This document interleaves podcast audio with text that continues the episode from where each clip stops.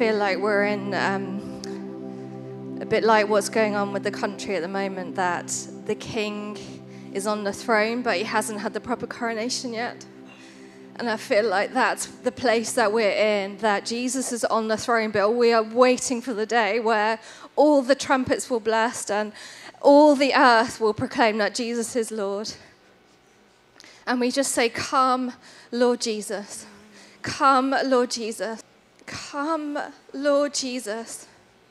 The Spirit and the bride say, Come, Lord Jesus. Thank you that you are so holy and yet you choose to call us friend.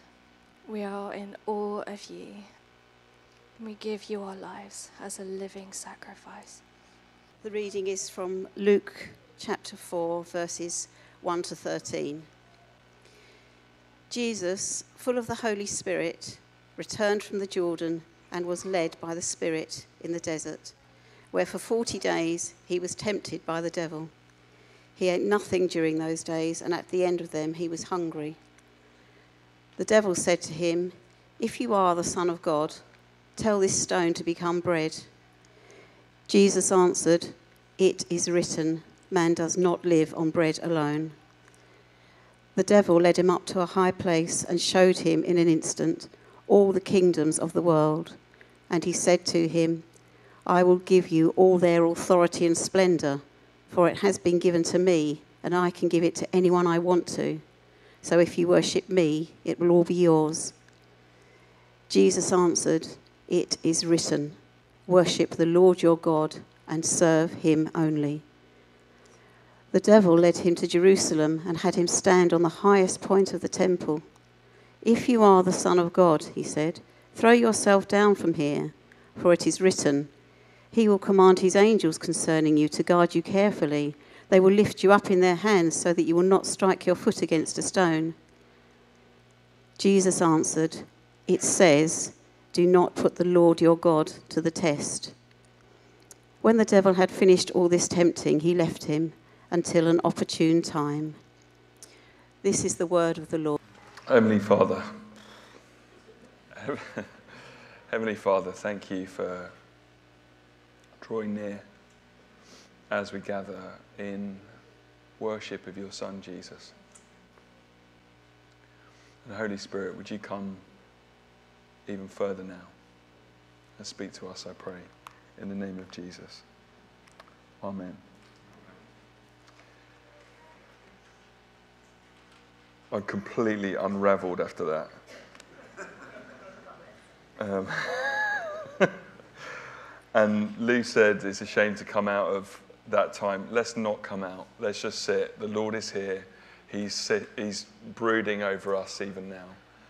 And we want His living word to separate our souls, our emotions, our worldly stuff from His Spirit to lead us. And uh, I want to talk for a few moments from this probably most famous passage.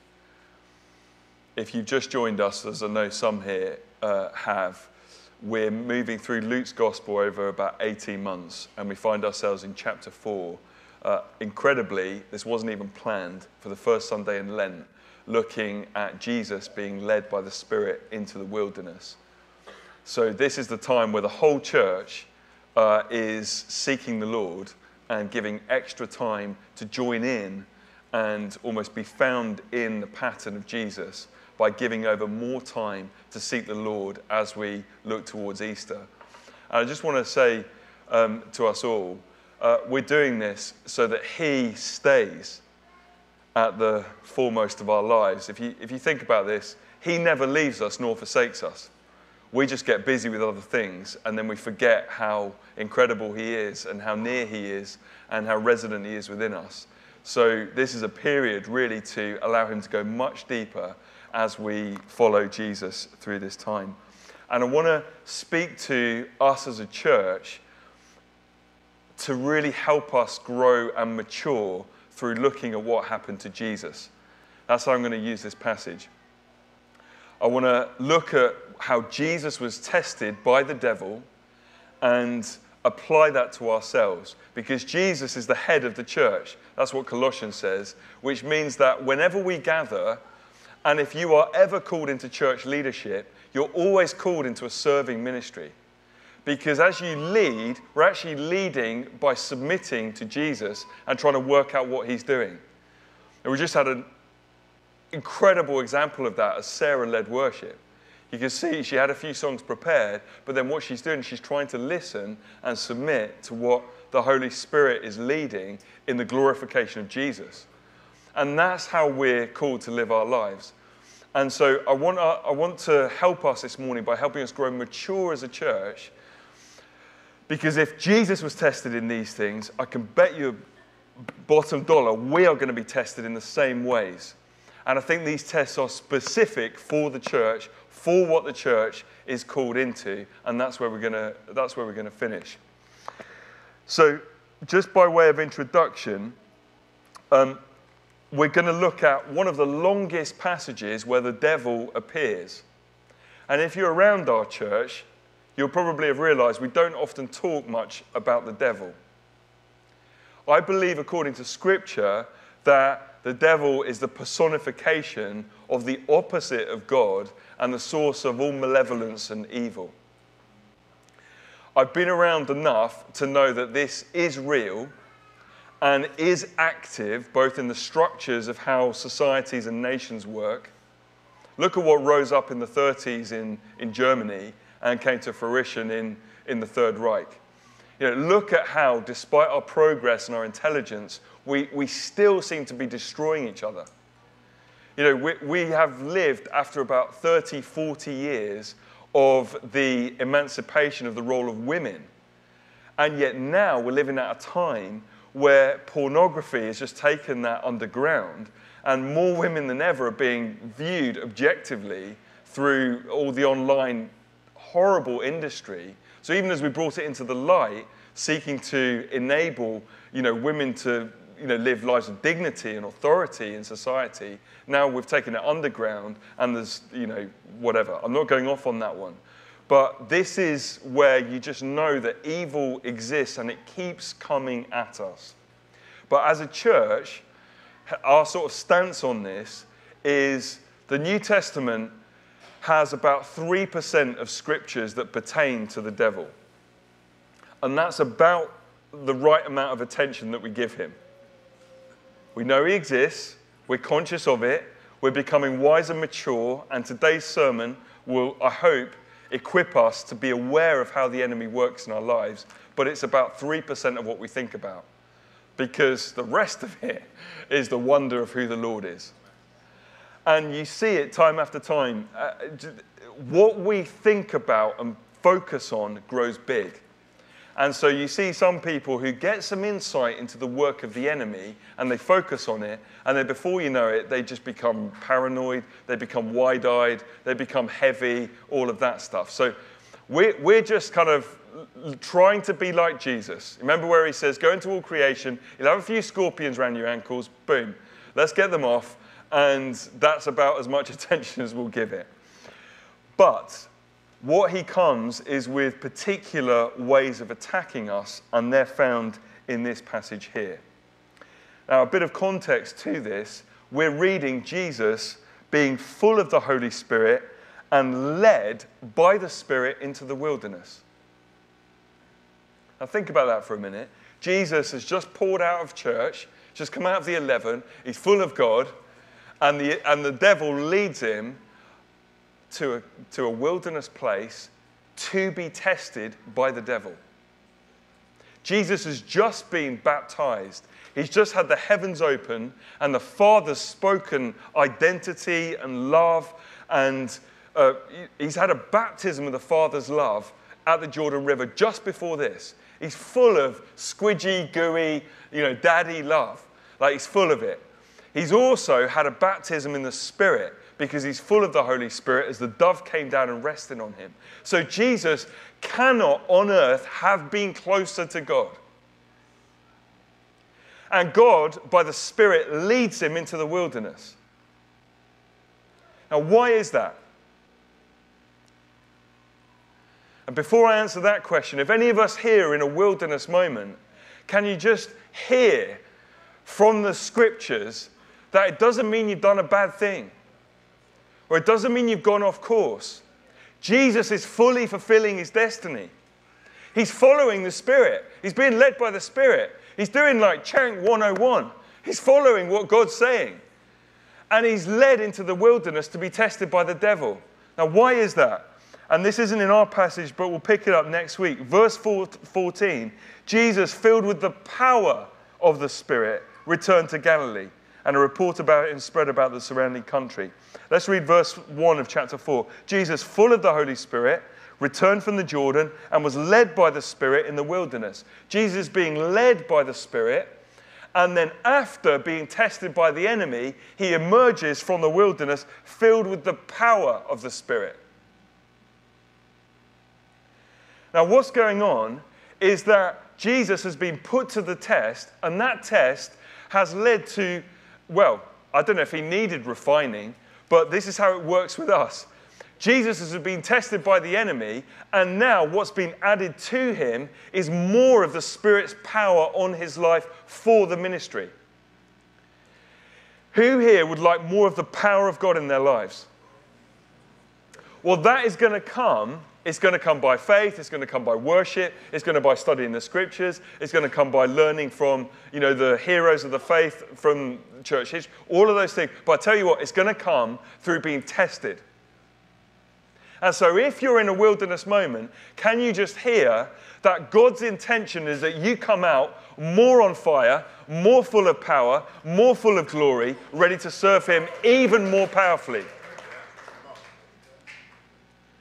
And the testing, as we consecrate ourselves in response, as Jesus shows us, then Father God is able to say, Man, they're not going to be tripped up by anything. Have more. They're not going to mess it up. Because if we were full of Holy Spirit bazookas without a pure heart, that's a very dangerous thing, as we'll discover in a minute. Because it will get tested, and then it's such a, such a tragedy when it goes off the rails when it isn't landing on a pure foundation. Does that make sense? Now, one final thing Jesus is the focus of this passage, even though we're focusing on the enemy, because Jesus goes into the wilderness for 40 days. Now, 40 is a key biblical figure. It comes up time and time again. And Jesus goes into the wilderness led by the Spirit for a, this defined period. He doesn't go for 32 days, he doesn't go for 78 days, he goes for 40 days. Now, two of the most powerful Old Testament figures, Moses and Elijah. Moses led the people of God through the wilderness for 40 years. 40. Moses went up on the mountain to receive the law of God, the Ten Commandments, and spent 40 days on a mountain in thick clouds of glory with God for 40 days. That's Moses. He represents the law. Elijah he fought a mighty victory for the people of God against the prophets of Baal. Do you remember this? 1 Kings 17. He calls down the fire on saturated, wet, dripping wet wood. And God answers him with fire from heaven. And the whole nation sees this and is, oh my goodness, transformed. Their false idols are exposed and they give themselves to the living God. Jezebel, a false prophet, then intimidates Elijah, and Elijah flees for his life. He runs away, 1 Kings 18, and spends 40 days, again, 40, running away until he encounters God on Mount Horeb, 1, 1, Kings 18, which is actually Mount Sinai. It's the same place. He goes to the same place that Moses met with God. And God speaks, uh, God meets him again in the still small voice and gives him a fresh commission. And the fresh commission is go and anoint Elisha. And what does Elisha get? A double portion. So Elijah fights a mighty battle, 40 days of wilderness, and then comes into the double portion stuff. So all of those resonances are coming on into when Jesus goes into the wilderness for 40 days. Because according to the Sermon on the Mount, I have come not to abolish the law, but to fulfill the law and the prophets. Elijah's the big dog of the prophets in the Old Testament. He, he represents all of the prophetic stuff. Moses represents all the law. And we're going to meet, guess what, when Jesus goes up the Mount of Transfiguration in about five months' time, when we get to Luke chapter 9, we're going to meet on the Mount of Transfiguration when Jesus gets the glory. Who are we going to meet? Moses and Elijah. Because what is Luke wanting us to get? Luke's wanting us to get that everything about God's ways, which is the law, everything about God's promises about what's to come, which is the prophets, all of those center in the person of Jesus. This is why in 2 Corinthians it says, every single promise in Jesus is yes and amen. Not every single Ferrari, not every single bigger house, but every single one of God's promises are yes and amen in Jesus Christ. So we don't have anything outstanding that we don't need. He has given us all we need for life and godliness, is all centered in this wonderful man, Jesus Christ. And what we're going to learn is how to step into it more fully by seeing how he was tested and how his power rose in response so that he was able then to go into the ministry he's called to. Is this all right? Okay, open your Bibles if you have them. Look at the screen if you've got one, or maybe it's not on the screen. I don't know, don't worry. Um, and uh, let's, let's read as we go. What you're going to find in this passage is three particular tests by the devil of Jesus. And we're going to find them in, in just a moment. Jesus, full of the Holy Spirit, returned from the Jordan and was led by the Spirit in the wilderness. There we go. Christian life, I just want to say it again. If you're in a battle, the Christian life was never meant to be on earth, all things going great all the time. If all things are going great all the time, we may not be stepping off the edge of the boat enough, or we may be partnering with fear and fear of people and not proclaiming the gospel in word and deed. If we want to serve Jesus, there's going to be confrontation and conflict somewhere stirred up by the enemy. There are periods of peace and favor and grace, but there are periods where it's not like that. No one said hallelujah. Verse 2 Where for 40 days, there's that number, he was tempted by the devil. Think about that for a minute. We've got three particular tests going on here, but I'm thinking 40, 40 days of confrontation, 40 days of testing, 40 days where the enemy's been coming at him. He ate nothing at all during those days, and when they were over, he was famished. Isn't that a great word? He was famished. He was absolutely starving. He was ravenous. He was famished.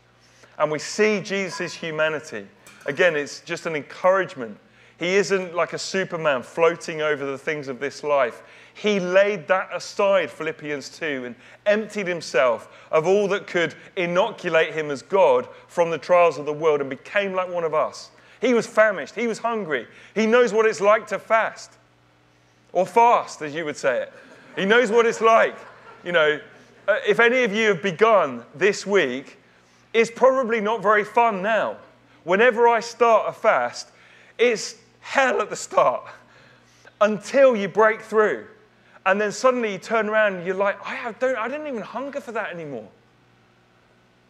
And I hunger for you. And now, I, what I thought I was hungry for, ah, who cares? But I really, I love to just feast on you, Lord. And that's the point of a fast. But Jesus was famished. And here we go. Here comes the devil. And uh, well, let's read it. The devil said to him, If. Now, this is the primary tactic of the devil because he has no power of his own. He only, he's only had power which is given to him by people as they turn away from God. And he has no power of his own to do stuff. So think about this the devil doesn't come with like 10,000 sort of ghouls and goblins and you know banshees from hell and sort of Lord of the Rings on steroids, uh, and you know doesn't come and start firing darts, fiery arrows, and you know catapulting sort of slime at Jesus. It's not a physical assault. Listen to how he comes.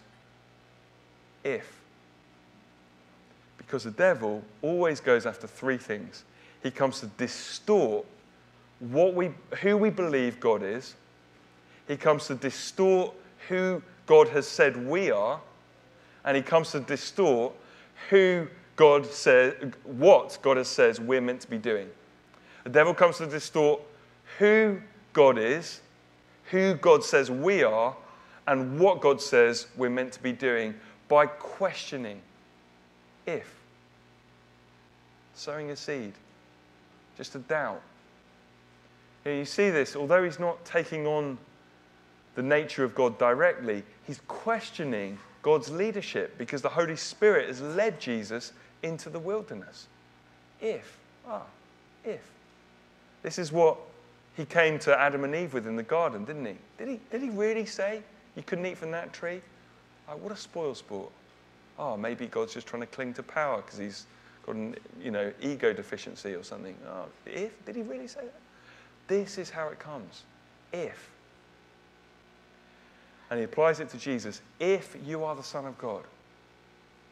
Now, Jesus has just been told that he's the Son of God. he's just been baptized. This is my Son, the beloved, with whom I'm well pleased. And he comes up, ah, did he really say that? If you're the Son of God, then make this stone into bread. And Jesus is physically famished, as we know. And so appearing before him is, you know, straight out of the oven, steaming hot, sourdough, maybe some golden butter next to it, hunk of cheese. It's like, and his flesh is, his flesh is wanting to destroy it, just to demolish it, you know, in one sitting. If you've ever seen The Miracle Maker, that sort of plasticine figure, children's version of, what I love in that is we miss the, I think, the, the, the ferocity of the battle in this. Because Jesus, verse 4 says, Jesus, Jesus answered him, and so I think we imagine, it is written, one does not live by bread alone.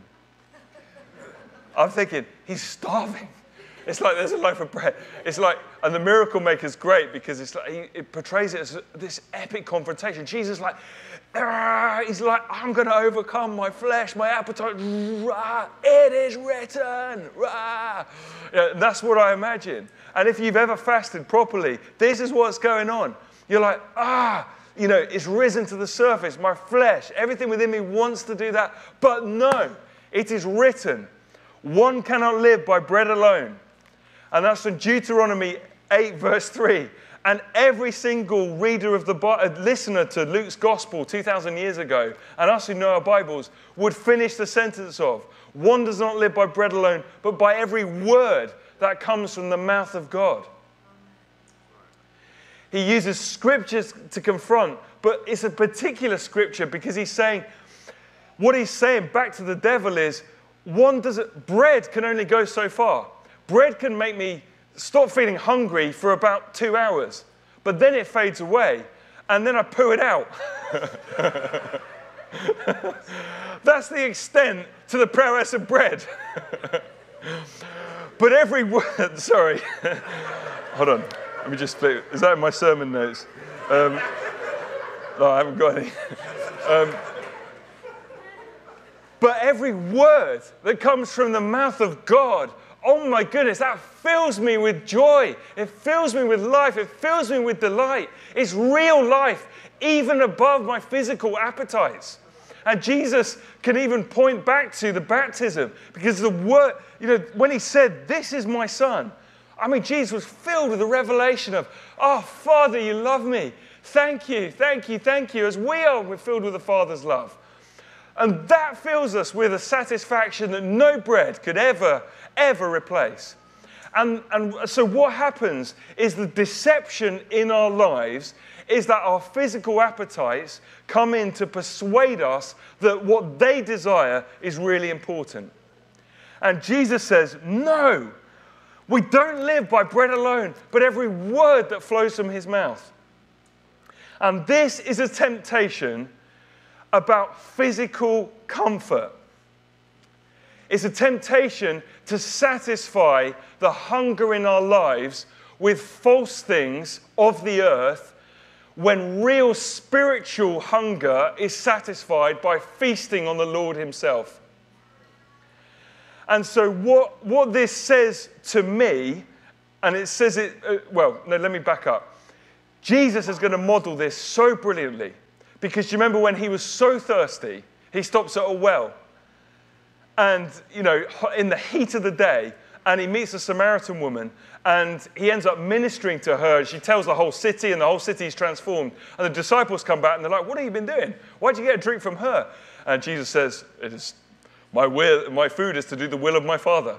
Uh, uh, sorry, that, that went through my head way quicker than my words could keep up. so, do you see what I mean? Jesus, what I'm trying to say is, Jesus models this so brilliantly because Jesus is really thirsty. He ministers to a woman, now he's not hungry anymore. He's not thirsty anymore because he's living in the presence of God. Now, we do need to eat to live, and you can't, you know, no one says, not even the Bible, you should fast more than 40 days. But it's this stance in our lives where actually earthly things cannot seduce us anymore because that idol of comfort, we've seen you, we know what you're trying to do, and we say, no, we don't live by bread alone. We don't live by whatever it is, whatever comes to seduce us with comfort. We don't live by that script any longer. We live by every word that flows from his mouth. That's how we live. Does this make sense? I just want to challenge us, right? As the church is in the wilderness in the nation right now, wandering around, clueless, reinventing everything for no apparent reason. That's what the church is doing in the nation right now. And in that context, can we emerge free of the God of comfort in our lives? And I've always wondered, and I, say, I speak this to myself, I've always wondered if we could really see God moving powerfully in a sustained way here at Chanctonbury. Well, yeah, well, you do too. All right, let, let me just say this. I've wondered whether we will be able to see the fullness of that surrounded by such material affluence. Because the most, most hungry, radical people for Jesus live very simple lives. And even the ones who have a lot of material abundance, if you actually get near their lives, they work very, very hard to stay in step with the voice of God and not, they don't have this stuff clinging for their attention. And we have the challenge because we, you know, we went out to the Arctic um, four years ago. You know, they love God and they've got nothing. It's, so, it's like that and it's easier, but for whatever reason, God has placed us in materially affluent Britain and materially affluent West Sussex and so our challenge is to see the temptation of comfort through satisfying spiritual hunger with earthly stuff, whether it's possessions, whether it's whatever. I don't know. Eating too much, drinking more than we should, whatever. Finding those hits that bring us earthly pleasures from earthly things because they are, they are a false God of this age. And you and I are called to live above and beyond what that is. So apply that to your own lives. But that is our challenge living here, surrounded by massive houses, surrounded by whatevers, some people who wear whatevers, da da da da da. Not to desire it, the pride of the eyes, the desire for riches of this world, but to say, no, they're, they're nothing. Take my best coat, take this, take that, because I live by every word that comes from Him, and that is my life, it's my food, it's my will uh, to, to respond to that. Is that all right? Okay. Right. Uh, first temptation, the false idol of comfort. Verse 5 Then the devil led him up and showed him in an instant all the kingdoms of the world. And the devil said to him, Jesus, To you I will give their glory and all this authority, for it has been given over to me. That was given over at Genesis 3, by the way. Doesn't mean the devil controls everything, but when you're not spiritually connected to God, you're spiritually open, and he there he lurks in the lies and the, the polluting of thoughts to twist up earthly systems, earthly thinking, if, we don't, if we're not connected to the Lord.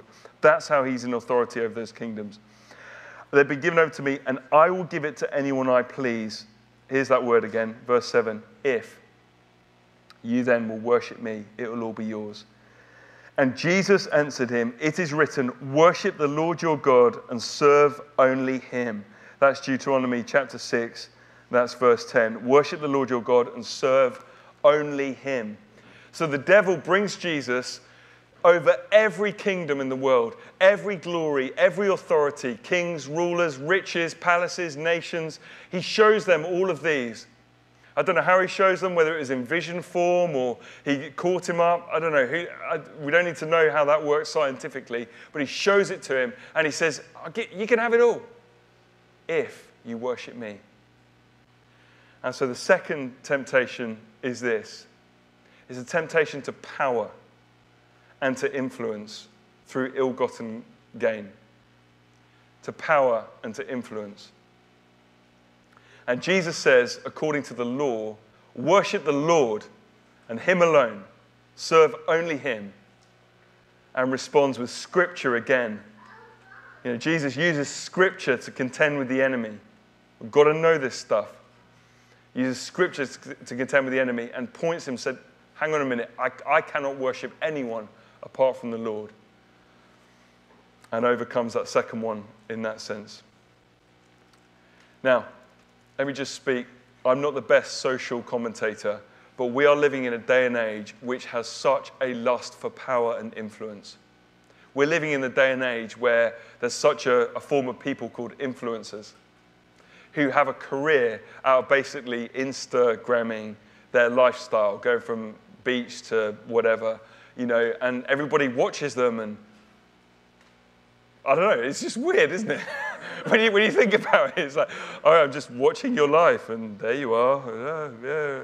It's like, it's like anyone from a different civilization or a different era would say, What are you doing? it's like you're observing someone like on a bikini on a beach who isn't you. You're not on that particular beach they're on, and you're just watching them. It's just like, it's just so weird when you think about it, isn't it? Um, and, and what they're living by is uh, uh, what, what everyone's doing is doing it. Everyone's worshipping them by watching them, because what you watch is what you love. There's a frightening statement. Um, uh, and they're receiving all the power and influence because they've got however many gazillion followers on whatever, and they're, you know, and that's, that's what it is. So, if we're living in that culture, we have to have a radar for when power and influence touch our lives. And I'm speaking this into us now because if the church is to turn back the tide in this country, then that means we are going to have to take authority in places where we're not taking authority. But when we've taken authority, know what to do with it and not get seduced into getting off on the power and the influence. And the most dangerous place as you read church history for a church is when it's successful, when it hits breakthrough. Uh, it's like the Old Testament. Time and again, we hit prosperity in the land, peace in the land. And what do they do? They forget God. Yeah, God, ah, let's throw you out the window. Because suddenly we beef ourselves up. Look, everyone's watching me on Instagram. Look, here I am on a beach. Ah. And this is how it works. Time and again. isn't it? It's how it works back and forth. It's, it's nothing new. And, and so so I'm just saying to us now can we have a radar if our church grew to 5,000 or 50,000 or five? That we don't care. Because actually, what we're doing is we're following after the pattern of Jesus, who constantly lived his life in submission to the Lord. And Jesus himself, Philippians 2, is the one who emptied himself of his power, gave it away, who before he went to the cross took off his robe, washed the disciples' feet, became like a servant to them and said, This is how you should be. He served us when he gave his life on the cross as a ransom for you and I. So, how dare we get off on the power and influence that he may entrust us with through periods of breakthrough? And in the periods of breakthrough, it's like, no, it's, we're worshiping you, worshiping the Lord, we're serving him and him alone. You know, we've been trained on this. Like, even now, right? Has anyone got on their Facebook feed, sponsored thing, how to, be, how to become influential. And it will tell you, look out for the right re- relationships to network with and da da da da da da da, and all of that. And it operates. And so what happens is you have a room of people, and some people will be sniffing out, okay, who's, who's, who's got the social capital here? Who's, who's the influencer in the room? They'll make a beeline for them and make a connection and da da da da. If that's in our church, let's get it out. I wonder in this room who never gets invited for dinner. And let's not be sad about that. Let's all invite someone for dinner. But let's not have these social hierarchies coming in from the world. I've always said that if we're to build a church here in a place where there is some rural poverty, where there is some middle class, where there's some, you know, upper class landowners, ah, my goodness, we have to be the church that Jesus intended. All tribes, all tongues, where culture doesn't play a part. And we're serving one another. And if we've got issues with that, the best way is just to serve. It really is the best way, is just to serve. Um, oh, uh, yeah, I was thinking about King David, anointed at a young age as king of Israel. And he is the guy, apart from Jesus, of which God says he is a man after my own heart. He's a man after my own heart. And David himself writes in Psalm 84 as a king, anointed over a whole nation, plucked from nowhere and anointed over a whole nation. David says, I'd rather be a doorkeeper in the house of the Lord than be anywhere else. I'd rather be on the welcome team of church. He's the leader, he's the guy, he's the big dog. And David's heart is, I just love being in your presence and gazing at you so much. I'd rather be a doorkeeper. I'll just, I'll just hold the door open for people. I just want to be there when you're leading, Lord. I just want to be there when you're leading. And the final one is the devil took Jesus to Jerusalem.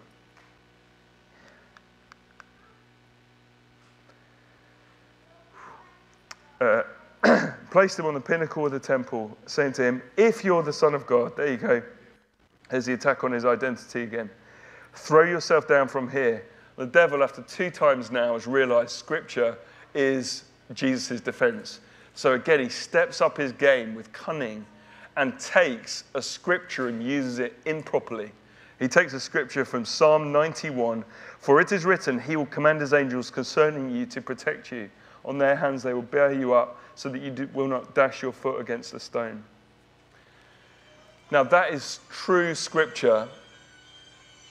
And what he, um, but the devil uses it improperly because what he's showing Jesus is the temptation to use God's power for yourself. Float down on clouds of angels, you know, sort of coming down off the temple roof. Um, and his angels will bear you up and you will not dash your foot against a stone. Um, and all of this. Using what is God's power as creator and almighty God for his own purposes. And so the temptation behind this is the love of self. It's the love of self. It, it's the sort of secret desires that come to us when we've just ministered to someone and we just feel really good about ourselves. Now, it's good to feel satisfied that we've served somebody, but it's where it gets into us in our secret desires. It's where we take our eyes off the giver and place it on the gift, and we sort of get off on the thrill of, of using, you know, whatever. You know what I'm trying to say? It's where we partner with our society, which is built around the celebration of the self. I don't need to sound probably said already. We are the first generation in history where every person projects their own face to everybody else. It's so weird, isn't it? You know, it, we are in this culture of self actualization, self empowerment. And sometimes some of the revelations of God get mixed with that and they form an unholy mixture. So, some of the revelation of God is that He has shared authority with us, His children. We have become, Romans 8, co heirs with Christ. Co heirs, that means Jesus, everything that the Father's giving to Him as an heir, as the Son of God, he, we, we're the same. He shared that with us. It's unbelievable. Romans chapter 8. But when that lands on a heart which turns to itself and thinks about ourselves, and again, I'm preaching to myself, then suddenly the revelation of our authority in Christ becomes a bit about me beefing myself up and becoming a Christian version of my influencer friends. It's like, here I am. I, I, am a child. I'm a this. I'm a that. I'm a chosen. I'm a da da da da. And what's the common? Fr- I. God has shared his authority with us so that we can be sent by him into the world to preach the gospel so that we can serve them so that they might be reconciled to him. So, what flows from heaven as authority and power is meant to flow through our lives, which are yielded to Him, for the purposes of others, to serve everybody else. we're not really important in that. You know, John the Baptist said it, and some, some places preach against what he said, but he said it, and I'm happy with what he said. He said, I must decrease, that he must increase. Right at the end of our vision as a church, 2033, I just want to say, is everyone okay? I feel like I'm like machine gunning you. It's like you're better out riddled with bullets when you get home. Give me a lie down. You know, it's like can't even face the Scotland match. It's like, oh, you know, whatever our vision as a church, right, is not about having an awesome church that meets on a Sunday. It's not about however awesome that worship time was by these particular people. It's, it, it, who cares who is the leader of, of this church? We don't want anyone to remember that because right at the end, it says, all we can describe where we're going is a place where God is reigning in this place. All we can describe as we stand back is that God is there. Doesn't matter, like these particular people or a bunch of gifted people or da da da da da, whatever, it doesn't matter. God is there. It's His church, it's His kingdom, it's His land, it's His church. And so Jesus says, Hang on a minute, you're not going to trip me up by getting me to use what are God's gifts flowing from heaven through my life for the lost, the least, and the lonely. You're not going to trip me up by getting me just to try them out, you know just to try floating down on angels' clouds, you know, whatever, uh, off the top of the temple. No, no, no. It is written, Deuteronomy 6, verse 16, do not put the Lord your God to the test. Because all of life, all of what we're enjoying now, is a gift given to us by God in His mercy and His grace. And we are the recipients who say back to him, Thank you, as we did so beautifully just now. But that's the stance and posture of our lives. Thank you. This is a gift. You give me a fireball of Holy Spirit. Boom. But that's a gift. It's not about me. It's a gift to serve and bless the world so that Jesus can be exalted and glorified. And so these three tests are given on Jesus, and as a member of Jesus' body, I want to bring them before us today to say, as a church, can we not submit to a God of comfort? Can we not submit to the earthly power and influence rubbish that flows around most social groups? Can it not afflict us? Can we whip off the towel and wash one another's feet? Why did you laugh then? Wasn't Problem is, I'll tell a joke and then no one will laugh, and then I'll say something and now you're laughing. At... Can we remove our robe? Ah, oh, and can we not use what belongs to God for ourselves, but stay when God is working amongst us, focused on Him, loving Him, thankful to Him? Yeah. Is that all right? Amen.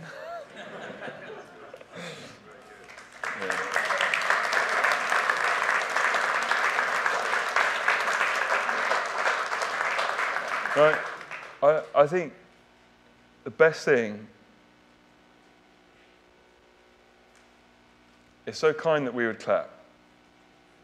I'm not saying not to, But the best thing that would be is if you and I go further in living radically towards the Lord in our lives. That's the best thing. Because the church in this, in this nation is in a wilderness moment. And we, we, are, we have got to partner with the Holy Spirit as He purifies the church. Think about it. The reason the Lord is stirring up holiness, He's stirring up character, He's stirring up all these things, is not because we're entering a sort of dogged, sterile season where everybody's just boring. No. I mean, a week ago we were like full of joy and da da da da da. That's not, no. He's stirring it up because we might be in a low point, but that's the point at which God moves in and He brings revival. and I think what we're, what we're being prepared for is to be able to be ready for what God has in store for us. And is it any wonder that he'd be stirring up purity, holiness in a decadent, boundaryless culture that we live in? And I say that not to be critical, but I say it for the sake of our young people, our children, who've never been taught to say no. You know, who've never been taught that actually, like, two pints are enough. Don't look at that. You know, we're in a boundaryless culture tuned to just say yes to every earthly pleasure because it's like, well, if it makes you feel better, if, it, if, it's you being you, da, da, da. no, that is what's being proclaimed and preached in our schools.